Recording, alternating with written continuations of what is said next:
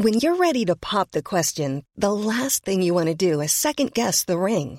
At Bluenile.com, you can design a one of a kind ring with the ease and convenience of shopping online. Choose your diamond and setting. When you find the one, you'll get it delivered right to your door. Go to Bluenile.com and use promo code LISTEN to get $50 off your purchase of $500 or more. That's code LISTEN at Bluenile.com for $50 off your purchase. Bluenile.com code LISTEN. Isang paalaala, ang susunod na kabanata ay naglalaman ng mga salita at pahayag na maaari magdulot ng takot, pangamba at pagkabahala sa mga nakikinig, lalo na sa mas nakababatang gulang. Huwag magpatuloy kung kinakailangan.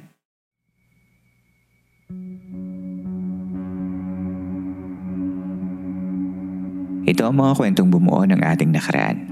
Mga kwentong unang narinig sa mga liblib na lugar o sa mga pinakatagong bulong-bulungan.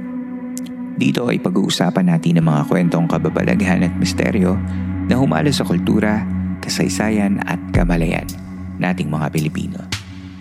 Ang ating campsite ay isang safe space at bukas para sa lahat ng mga gustong makinig o kahit gusto mo lamang tumahimik at magpahinga. Ako si Earl, ang Nippon Campmaster. At ito, ang Philippine Camper Stories.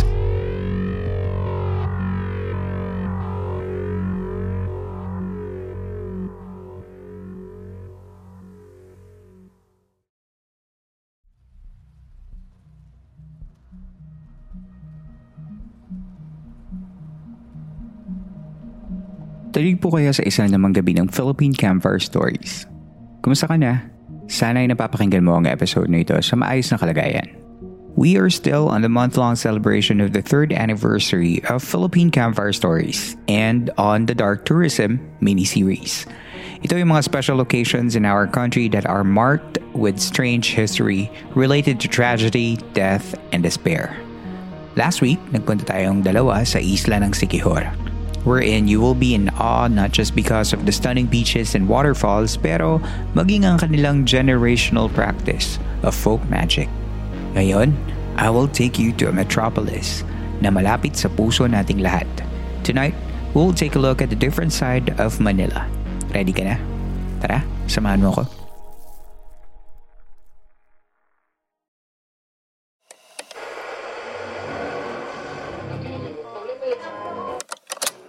Kapag may mga turista na bagong bisita sa Maynila, laging kasama sa listahan ng pamamasyal sa Fort Santiago.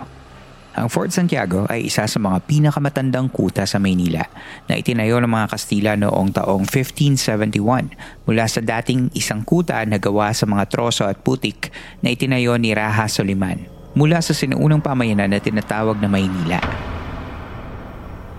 Nakita ng mga konkistador ang potensyal ng lugar dahil sa kanyang strategic location bilang nasa dulo lamang ito ng Ilog Pasig.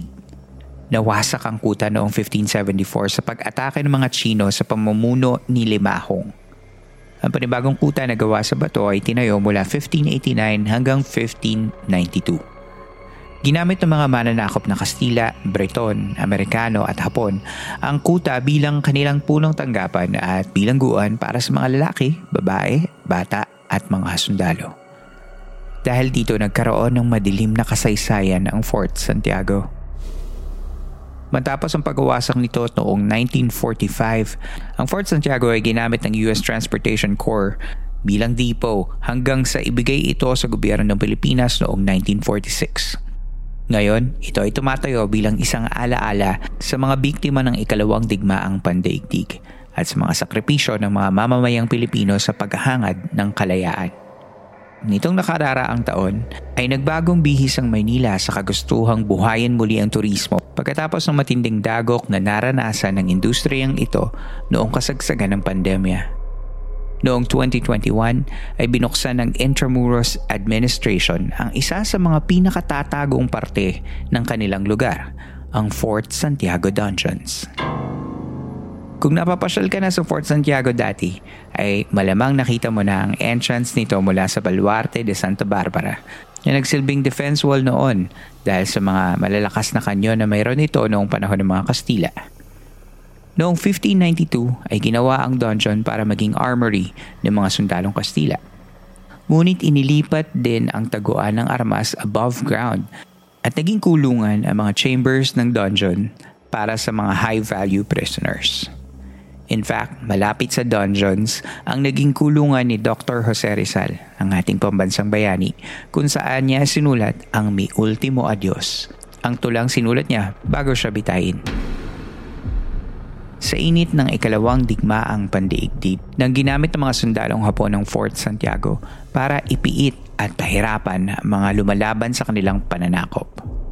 Sa ilalim ng pananakop ng imperyo ng Japan noong 1942 hanggang 1945 ay mahigit 500,000 mga Pilipino o kalahating milyon ang namatay sa iba't ibang paraan gaya ng pagkukulong hanggang mamatay sa gutom, forced labor, ginawa din silang human shield laban sa mga kalabang Amerikano at Pilipino at karamihan ay walang awang pinaslang. Hindi nakaligtas ang dungeons ng Fort Santiago sa madilim na kapit ng digmaan dahil anim na raan sa mga pinaslang ay kalunos-lunos na nakita mismo sa chambers na ito. Pagpasok mo sa maliit na entrada pababa sa dungeons ay mararamdaman mo na ang pagbabago ng atmosfera. Mararamdaman mo na marahil ang bigat ng lugar pagtapak mo sa loob may mga makikipot na passageways ang madadaanan para makapasok sa inner chambers ng dungeons. Hanggang 70% ng dungeon walls ay pinagtibay para hindi ito bumigay sa matinding pinsala na nakuha nito noong Battle of Manila noong 1945. Sinigurado naman ng Intramuros Administration na gumamit ng mga material na katulad ng mga material na ginamit sa paggawa ng dungeons noong ito ay pinagtibay nila. Kaya kung makikita mo ang loob ay halos pareho pa din ang itsura nila mula sa orihinal nitong forma.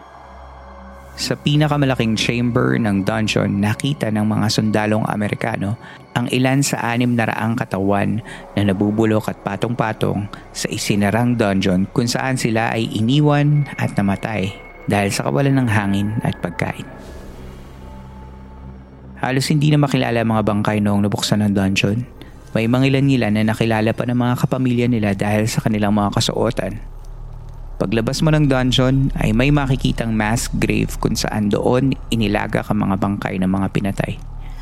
Isang white marble cross ang nagsilbing palatandaan para sa malagim na parteng ito ng Fort Santiago. May mga ilang reports na dahil sa lagim ng nakaraan ng Fort Santiago hindi may iwasang isiping ito ay haunted magpasa hanggang ngayon. Iniiwasan daw mga security guards ng dungeons noong ito ay hindi pa bukas sa publiko dahil sa naririnig nilang mga sigaw mula sa loob. Ilang videos naman sa internet ang nagsasabing may nakukuhang video na may bumubulong kahit walang nagsasalita habang namamasyal sila sa loob. Ang ilan naman ay may nakukuhang mga litrato na may mga imahe ng anino kahit wala naman daw tao nung kinuhanan nila ang lugar. Gaya ng sinabi ko noon, kung kayo ay pupunta sa Fort Santiago Dungeons, alalahanin lang natin ang pinagdaanan ng lugar. Hindi biro ang naging paghihirap ng mga namatay sa loob ng Fort Santiago Dungeons. Kaya itinuturing ang lugar bilang isang hallowed ground. Marapating umayos ang pagkilos habang nasa loob ng dungeons at maging sa buong Fort Santiago habang kayo ay namamasyal. Nagliliwanag man ngayon ang lugar upang patuloyin ng mga turista at bisita ay hindi natin maikakaila na may mga katotohanang hindi maiiba at mananatili ang dilim ng nakaraan ng lugar na ito. Ito ay magsisilbing gabay sa ating mga nasa kasalukuyan upang sana ay hindi na maulit pa ang nangyari sa Fort Santiago. Ang dungeon sa Fort Santiago ay bukas sa mga bumibisita mula 10am hanggang 10pm. Please note that ticket booth is open from 8am to 9pm, while Fort Santiago grounds will be open until 11pm.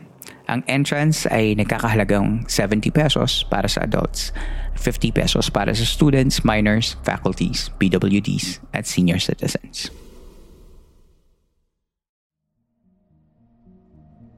Balikan mo ako dito after ng break at lilipat naman tayo sa susunod nating pupuntahan. And more, coming up next.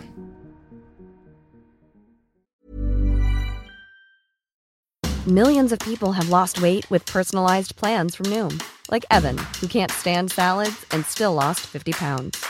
Salads, generally, for most people, are the easy button, right? For me, that wasn't an option. I never really was a salad guy. That's just not who I am. But Noom worked for me. Get your personalized plan today at Noom.com. Real Noom user compensated to provide their story. In four weeks, the typical Noom user can expect to lose one to two pounds per week. Individual results may vary. Hey, I'm Ryan Reynolds. Recently, I asked Mint Mobile's legal team if big wireless companies are allowed to raise prices due to inflation. They said yes. And then when I asked if raising prices technically violates those onerous two year contracts, they said, What the f are you talking about, you insane Hollywood ass? So to recap, we're cutting the price of Mint Unlimited from $30 a month to just $15 a month. Give it a try at mintmobile.com slash switch. $45 upfront for three months plus taxes and fees. Promote for new customers for limited time. Unlimited more than 40 gigabytes per month. Slows. Full terms at mintmobile.com.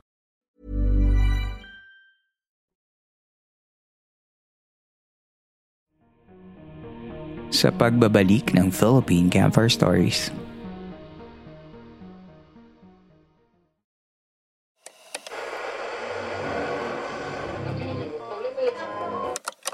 Noong panahon ng unang diktadorya ng mga Marcos, naghangad ang unang ginang na si Imelda Marcos na gawing Film at Cultural Center of Asia ang Manila. Noong panahon na yon, ang lahat ng gusto niya ay nakukuha niya. Ang Folk Arts Theater ay ginawa noong 1974 nang kinomisyon ni Imelda ang national artist na si Leandro Locsin upang gawin ito para pagdausan ng Miss Universe competition ng taong yon. Minadali ang pagpapagawa ng 8,500-seater theater na ito at natapos ito within 77 days. A record in completing an infrastructure. Kaya naman noong 1981 ay naisipan ni Imelda na tapatan ang Cannes Film Festival ng France sa paglulunsad ng Manila International Film Festival na magaganap noong January 18, 1982. In less than three months to the event, 4,000 construction workers ang nagpalitan ng three rotating shifts gamit ang budget na $25 million na sinasabing dapat sana ay para sa new hospital wing ng Philippine General Hospital. Ang grand lobby ng Manila Film Center na ideally matatapos ng 6 weeks ay natapos lamang sa loob ng tatlong araw. Noong madaling araw ng November 17, 1981, bumigay ang ikaapat na palapag ng gusali at kumuho ito sa mga manggagawa. Natabunan sila sa sementong nooy hindi pa tumitigas. Hindi rin kampi sa kanila ang oras dahil pagsikat ng araw ay unti-unti namang tumigas ang gumuhong semento at naibaon ang ilan sa mga manggagawa. Madalian daw na nagkaroon ng media blackout para hindi ma-expose ang nangyaring aksidente. Isa marahil sa pinakapopular na imahe ng aksidente ay ang kuha ng news cameraman na si Boy Sonsa ng GMA Network. Ang kuhang ito ay sa isang lalaki na halos namumuti na marahil ay dahil sa pulbos ng semento. Tinatangka ng mga tao na tungkabin ang tumigas na semento sa kanyang katawan. Ngunit matapos ang mahigit sampung oras na pagtulong sa kanya ay binawian din siya ng buhay. Isang nakakatakot na sulat sa pader ang nabasa ng veteranong dokumentarista na si Howie Severino ilang taon na ang nakakaraan nang siya ay magpunta sa Manila Film Center. Kinilabutan kami sa sumalubong sa amin. Isang lumang larawan ng dating patron ng sine. At malapit dito, may mga nakasulat sa dingding. Di nagtagal at lumagutok ng malakas at biglang bumagsak ang kinatatayuan namin. Biglang nag-black out. Maraming nahulog kasabay ng kahoy, bakal at simento. Sabi daw ni Imelda, Initial investigation showed that the building was structurally sound. Sabi ng survivor, Bumagsak, bumagsak! Mandidiri ka, tambak ang mga patay. Patong-patong. Pag tinutusok ng jackhammer ang semento. Tumitilapon ng tugo. Tapos, binuhusan na lang nila ng gasolina. Binuldozer papuntang dagat na parang basura. Hinding-hindi ko malilimutan lahat yun. Ganito kaya makipag-ugnayan ang mga sinasabing multo sa palasyo ni Imelda? Sino kaya ang sumulat nito? At ano ba talaga ang nangyari rito?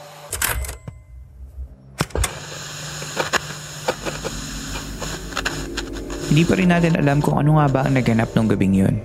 Ayon sa isang report sa pahayagang Inquirer, binawi ni Baltasar Enriga, dating Cultural Center of the Philippines chair, ang isang pahayag na di umano ay hindi malinaw kung ilan ang namatay sa gabing iyon dahil sa news censorship gawa ng martial law ng mga Marcos. May mga nagsabi na 30 at may mga grupo naman ng psychic nagsabing mahigit isang daan ang namatay. Mula ito sa grupo ni Tony Perez na Spirit Questors noong 1990s na nagpunta sa Manila Film Center ng tatlong beses upang kausapin at sana ipatawirin ang mga kaluluwa ng mga biktima. Nilinaw di umano ni Endriga kay Dr. Froilan Hong, ang arkitekto ng proyektong ito, kung ilan nga ba talagang namatay. Ayon daw sa usapan nila, pito lamang ang namatay at nahukay ang kanilang mga katawan at binigyan ng tamang libing.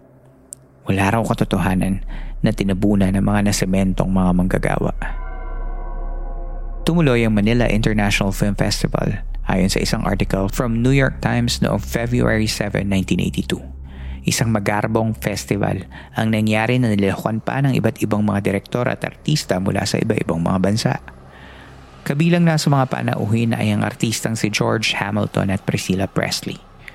Bukod sa film festival, ay may mga grandiose parties na nagaganap sa Malacanang upang i-entertain ang mga bisita, pati na rin sa Fort Santiago kung saan dumalo si Imelda, suot ang kanyang signature white terno at naaadornohan pa ng mga alahas na diamond crusted.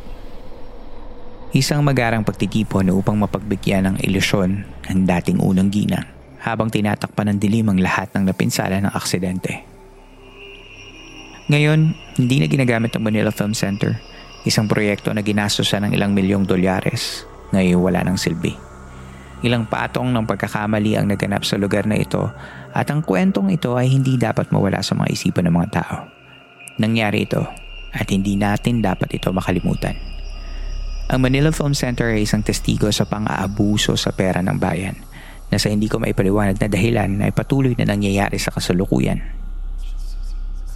Kung pupunta ka dito sa Manila Film Center, huwag nating kalimutang ipagdasal ang mga namatay at hinayaang mamatay para lang sa kapritsyo ng iilan.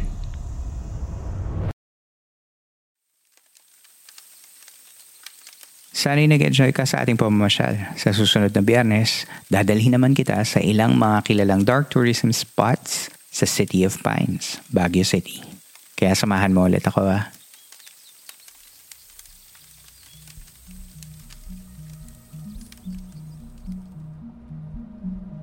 Dito na po nagtatapos ang ating kwento. Pagkatapos ng episode na ito ay pwede kang sumali sa kwentuhan by going to Spotify Q&A portion ng episode na ito.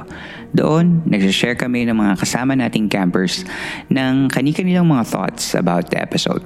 Just remember to be kind whenever you share your thoughts dahil ang podcast na ito ay mananatiling safe space for everyone. Kung gusto mo naman supportahan ang show by giving monetary tips, you can do that by joining our Patreon and Coffee. Yan yung mga sites kung saan naglalagay ako ng mga extra content for the podcast listeners when I can. Kung may access ka naman via PayPal or GCash and you feel like gusto mo akong ilibre ng kape to help me create these episodes ay pwedeng pwede mong gawin yan by checking our PayPal and GCash accounts sa episode's show notes. Pumunta ka lang sa Spotify and click on the description of the episode at makikita mo lahat ng link na kailangan mo. At panghuli, kung may kwento ka naman na gusto mong ibahagi sa ating camp ay pwede mong isend yan sa campfirestoriesph at gmail.com at babasahin natin yan sa mga susunod na San Telmo Society Radio episodes. Muli, maraming salamat po sa inyong pakikinig. Magkita na lang tayo sa susunod na kwento. Ako si Earl at ito ang Philippine Campfire Stories.